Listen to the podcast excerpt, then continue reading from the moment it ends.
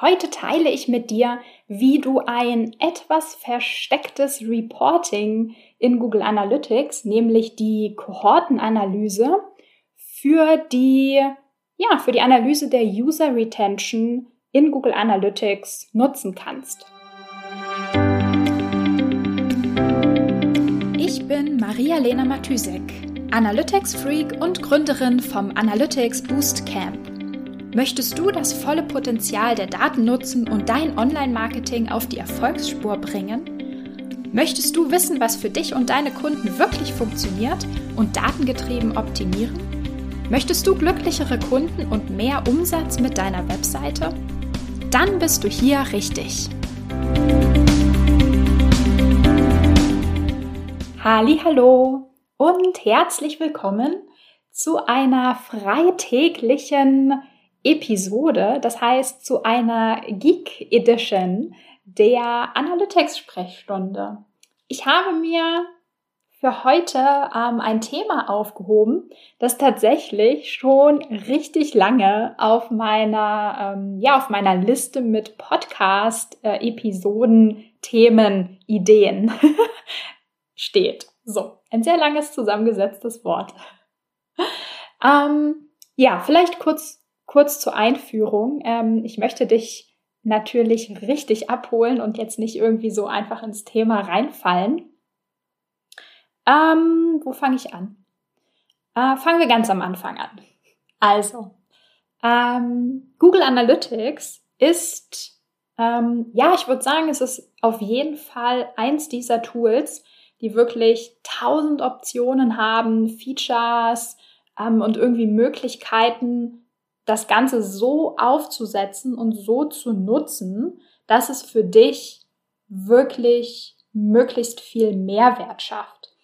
Also es ist wirklich eine gute Grundlage sozusagen für dich ist, die Daten so zu analysieren, also mit den Daten so umzugehen, sag ich mal, zu slicen und zu dicen, wie man so schön sagt, also in Scheiben schneiden und dann nochmal in Würfel schneiden ähm, sozusagen in, in, kleine Grüppchen einteilen und vergleichen, ähm, dass du Eigenschaften findest, also Eigenschaften von Nutzern, von Seiten auf einer Webseite, von Marketingkanälen, von whatever, ähm, die dir sozusagen deine Fragen beantworten. Also was performt gut oder besser als was anderes ähm, welcher Content ist besonders interessant, welche Produkte sind besonders interessant oder auch welche Interaktionen mit der Seite oder mit Produkten führen zu mehr Conversions.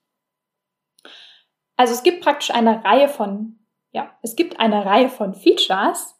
Das sind praktisch die Features, sag ich mal, die, die du unbedingt nutzen solltest, die 80 Prozent deines Setups oder deiner Analyse ausmachen. Ich sag mal sowas wie ein Conversion Tracking, was du auf jeden Fall brauchst oder und oder sozusagen Zielvorhaben zu definieren in Google Analytics oder auch mit dem Akquisitionsreporting zu arbeiten. Einfach so Dinge, an denen du definitiv nicht vorbeikommst, wenn du Analytics wirklich richtig nutzt. So.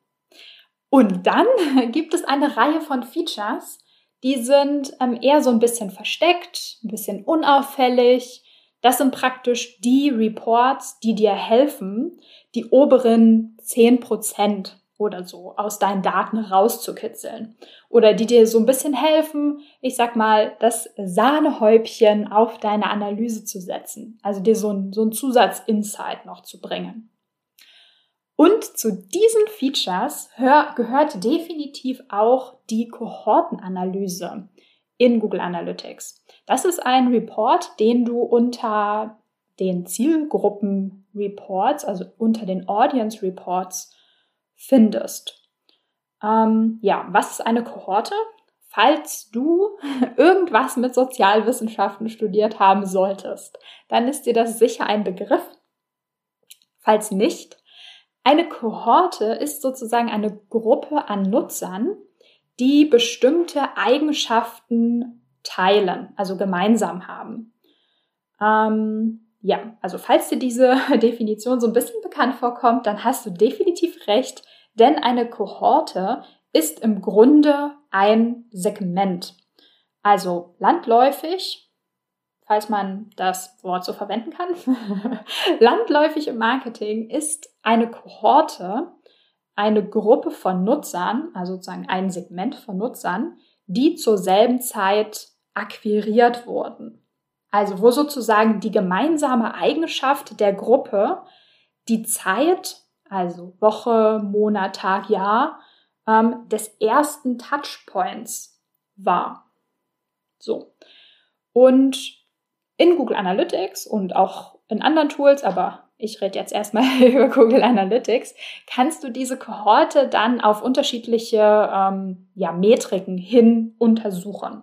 Also wie viel Umsatz hat sie gebracht oder wie oft sind die Nutzer in dieser Kohorte wiedergekommen. Also das wäre sozusagen die klassische User Retention. Ähm, ja, grundsätzlich können diese Metriken, auf die hin du eine Kohorte untersuchst, wirklich alles Mögliche sein. Alles, was dich als Zielmetrik interessiert. In Google Analytics ist das ein bisschen runtergebrochen. Da sind nicht alle Metriken möglich, sondern nur die, die Google Analytics als klassisches Ziel ähm, interpretieren würde, also Conversions, Zielvorhaben, ähm, Session-Dauer, Anzahl der Sessions, solche Geschichten. Genau, so. Ähm, was bringt dir jetzt diese Art von Analyse? Hm, ich würde sagen, oder ja, in meiner aus meiner Erfahrung gibt es zwei unterschiedliche Optionen oder zwei Arten, wie du da Nutzen aus dieser Analyse ziehen kannst. Das eine sind praktisch direkte Insights und das zweite ist so wie so eine Art zweite Verwendung. Äh, ich fange einfach mal mit dem, mit der direkten, den direkten Insights an. Ähm, ja, das, das erste ist, dass du da herausfinden kannst, wie sich das Verhalten deiner Nutzer über den Zeitverlauf ändert. Also ab Zeitpunkt der Akquisition, was, ja, was ist danach passiert und wie lange waren diese Nutzer noch aktiv in Bezug auf bestimmte Metriken. Also aktiv im Sinne von waren auf der Webseite oder aktiv auch im Sinne von haben noch, haben gekauft haben Ziele ausgeführt, äh, ausgelöst. So. also ganz einfach die User Retention. Ähm, und das beantwortet dir Fragen wie, ähm, ja, sind die Nutzer, die ich akquiriere, vielleicht, die du vielleicht teuer über Paid Traffic akquirierst und teuer kaufst, bleiben die mir erhalten? Oder kaufen die vielleicht nur einmal und sind dann einfach wieder weg? oder sind nur einmal auf der Seite und sind dann wieder weg. Ähm, Fußnote. Und müssten, wenn sie wieder weg sind, und müssten dann eventuell nochmal teuer gekauft werden, bevor sie zum Beispiel das zweite Mal kaufen. Ähm, die User Retention zu analysieren ist natürlich immer dann spannend, wenn du ein Business hast oder für ein Business arbeitest, das unbedingt eine gute Retention braucht oder ja, für die das ein wichtiges Ziel ist. Also das sind natürlich alle Produkte, ähm, die einen längeren Entscheidungszyklus haben, also wo jetzt niemand einfach auf die Webseite kommt und das sofort kauft, sondern wo es praktisch elementar wichtig für den Kauf und für die Kaufentscheidung ist, immer wieder mit dem Produkt zu interagieren, auf die Webseite zu kommen, was zu lesen, ähm, sich vielleicht Produkte anzuschauen, FAQs zu lesen, keine Ahnung.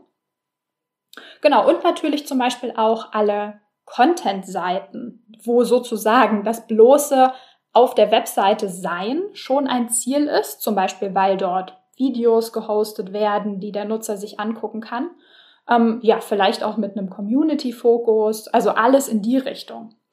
Wenn du jetzt natürlich ein Produkt hast, das punktuell nur genau jetzt benötigt wird, ähm, dann ist äh, die Retention logischerweise praktisch null. Und das ist auch total normal so. Und dann macht es auch nicht so viel Sinn, da reinzuschauen. Ähm, ich habe zum Beispiel gestern Nummernschilder, also Autokennzeichen, äh, prägen lassen. Und ich habe das ungefähr so gemacht, ja, ich wusste, ich brauche das. Ich habe es gegoogelt, ich habe auf die erste Ad geklickt und die zweite Ad, die ich gesehen habe, ähm, habe mir die Seite angeguckt, sah gut aus, hab's gekauft, fertig, Punkt. Ja, diese Seite sieht mich in den nächsten Jahren nie wieder. So, das heißt, man muss natürlich immer abwägen, ist Alge, also ist die Analyse an sich, ist das ein Ziel meiner Webseite? Macht das aus Customer Journey überhaupt Sinn, sich diese Fragen zu stellen? Ähm, genau, und wenn du jetzt nicht auf die klassische User Retention schauen möchtest, also wie oft sind die Nutzer wiedergekommen und waren erneut auf der Webseite, ähm, sondern genau, jetzt wie zum Beispiel in dem Fall mit meinen Autokennzeichen, dir eher anschaust, haben die ähm, Nutzer gekauft. Ähm, dann kannst du das zum Beispiel in dem Reporting in, in Google Analytics nicht nur auf Transaktionen hin analysieren, sondern zum Beispiel auch dir Zielvorhaben dafür anlegen. Also wie oft, ähm, nachdem du diesen Nutzer akquiriert hast, hat er oder sie das Ziel der Webseite oder ein Ziel der Webseite ausgelöst. Und das kann jetzt natürlich wirklich alles sein. Denn dadurch, dass du ganz einfach ein Event-Tracking für alles Mögliche aufsetzen kannst, für Buttonklicks, für Interaktionen, für Formulare abgesendet, ähm, kannst du natürlich auch eine, ähm, eine Kohortenanalyse auf alles Mögliche, was du halt dann als Ziel auch definiert hast, äh, durchführen. So. Ähm, und die zweite Möglichkeit, Insights aus der Kohortenanalyse sozusagen rauszukitzeln, ähm, das ist, dass du die einzelnen Kohorten in ein, ich sag mal, reguläres Segment in Google Analytics verwandeln kannst und dann dieses Segment in allen anderen Reports auch nutzen kannst. Also diese Funktion ähm, aus einem Report sozusagen eine Information zu extrahieren, die dir genau dieses Report gibt und das dann als Segment in anderen Reports anzuwenden, ist meiner Meinung nach wirklich eine der mega hilfreichen, vielleicht die hilfreichste ähm, oder das hilfreichste Feature von Google Analytics. Zum Beispiel ähm, gibt es das ja auch im Enhanced E-Commerce Reporting, dass man zum Beispiel, äh, wenn man sich den ganzen Checkout-Prozess, den Checkout-Funnel anschaut, dort aus den einzelnen ähm, Steps Segmente ähm, formen kann. Also Leute, die in bestimmten Steps waren, Leute, die aus bestimmten Steps ausgestiegen sind und so weiter. Also die Informationen, die dir dieses Reporting gibt, kannst du in ein Segment packen und dann auf andere äh, äh, Segmente, auf andere Reportings in Analytics anwenden. Und so kannst du zum Beispiel auch eine, ich sag mal, eine Kohorte mit besonders guter Retention oder, hm, also je nachdem, welche Metrik du natürlich analysierst, kannst du in ein Segment verpacken und dann zum Beispiel im Event Reporting schauen, welche Events diese Kohorte beziehungsweise jetzt dieses Segment ähm, ausgelöst hat. Oder im Device Report schauen, ähm, auf welchen Devices diese äh, Kohorte jetzt unterwegs war. Oder im Akquisitionsreporting schauen, ähm, über welche Kanäle genau diese Kohorte ähm, auf die Webseite gekommen ist im Vergleich zu anderen, ähm, zu anderen Kohorten zum Beispiel. Das heißt, du kannst dann praktisch untersuchen, was diese Kohorte so besonders macht, dass ihre Performance oder ihre Retention halt so gut ist. Also was hast du oder was habt ihr als Team richtig gemacht, dass diese Kohorte so gut performt und so interagi äh, und so intensiv interagiert, äh, so oft wiederkommt und so weiter. Also was ist die eine Eigenschaft, die diese, oder vielleicht auch zwei, die diese Kohorte auszeichnet und die ihr vielleicht nutzen könnt, um andere Kohorten auch so gut performen zu lassen. Okay, ja, das sind eigentlich die zwei Optionen, ähm, wie du oder die du halt nutzen kannst, ähm, um aus diesem Reporting Insights äh, rauskitzeln zu können oder dieses Reporting zu nutzen, um aus den Daten Insights rauskitzeln zu können. Ähm, ach, was ich vielleicht Google Analytics an der Stelle so ein bisschen ankreiden würde oder wo ich sagen würde, hm, komisch, also warum ist dieses Reporting eigentlich so unscheinbar? Weil ähm, ich meine, dieses das Konzept Kohortenanalyse ist ja super gebräuchlich, ähm, definitiv nützlich. Warum hat das, äh, führt das eigentlich so ein Schattendasein in, in, ja, in, in der Welt der Google Analytics Reports? Ähm, und dieses Reporting ist halt auch seit, keine Ahnung, vier Jahren oder so in Beta, also als Beta gemail, gem, ge, markiert. Ich, was habe ich für ein Wort gesucht? keine Ahnung. Also es ist immer noch ähm, sozusagen als Beta markiert und ähm, wurde seitdem, auch zumindest nicht, dass ich das mitbekommen hätte, irgendwie weiterentwickelt. Das heißt, Google scheint dem da nicht so viel Bedeutung zu geben und das wundert mich auf jeden Fall so ein bisschen, weil auch andere Analytics-Tools da definitiv stärker sind, beziehungsweise ähm, ja, der, das Reporting einfach einen höheren Stellenwert bekommen hat in der ganzen, der ganzen Suite der Reports. Ähm, aber was sich Analytics vielleicht dabei gedacht hat, ist natürlich ist eine Kohortenanalyse auch nur eine Form von Segmentierung. Und ähm, du kannst die Kohorten ja, wie ich gerade gesagt habe, auch in ein Segment transformieren. Und ähm, deswegen vermute ich mal, dass Analytics sich da dachte, so, ja, also die Segmentfunktion oder alle Funktionen in Google Analytics, in denen man Segmente bilden und nutzen kann, ist ja schon ziemlich umfangreich. Und das würde ich auf jeden Fall auch so sagen. Ähm, und dass es da halt wahrscheinlich oder dass Google sich da halt dachte, ja, okay, dann brauchen wir jetzt kein eigenes Segmentierreporting nur für die Dimension Zeit sozusagen. Ähm, weil wir haben einfach schon sehr, sehr viele Möglichkeiten. Da bekommt dieses Reporting jetzt nicht ähm, noch mehr Raum. Was ich eigentlich auch ähm, ganz gut verstehen kann und dem würde ich auch folgen. Ja, was sind denn deine Erfahrungen so mit dem Kohortenreport? Hast du das schon mal benutzt oder nutzt du das sogar regelmäßig? Oder war das jetzt schon eher äh, etwas Neues für dich, eben weil das Reporting natürlich wirklich ein bisschen versteckt ist?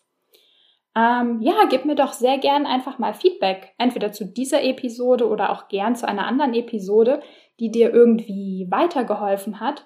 Und ich freue mich natürlich auch immer über Ideen und ähm, Analytics-Probleme, die dir vielleicht unter den Nägeln brennen und ähm, die ich vielleicht auch mal in diesen Podcast holen sollte und holen könnte. Ja, vielleicht noch mal kurz zur Info. Ich mache nächste Woche eine Woche Osterpause sozusagen. Ich mache blau, ich lege die Füße hoch, ich mache Ferien.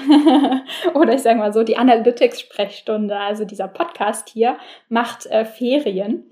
Das heißt, für den Fall, dass du nächste Woche äh, Analytics-Input beim Staubsaugen oder Abwaschen oder wobei du sonst immer Podcasts hörst, ähm, so vermisst, dann würde ich sagen, hast du jetzt Zeit, äh, mit den vergangenen 183 äh, oder so, 184 Episoden aufzuholen.